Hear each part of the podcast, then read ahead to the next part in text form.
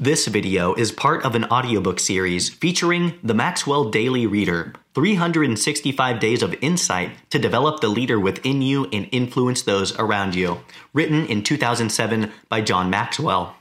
For more audiobooks, please visit my YouTube channel, find me on Spotify, or visit my website for downloads.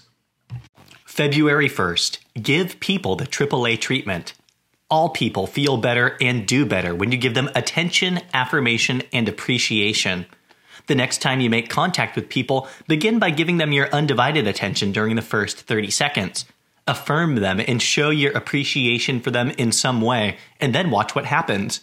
You will be surprised by how positively they respond. And if you have trouble remembering to keep your focus on them instead of yourself, then perhaps the words of William King will help you. He said, quote, "A gossip is one who talks to you about other people.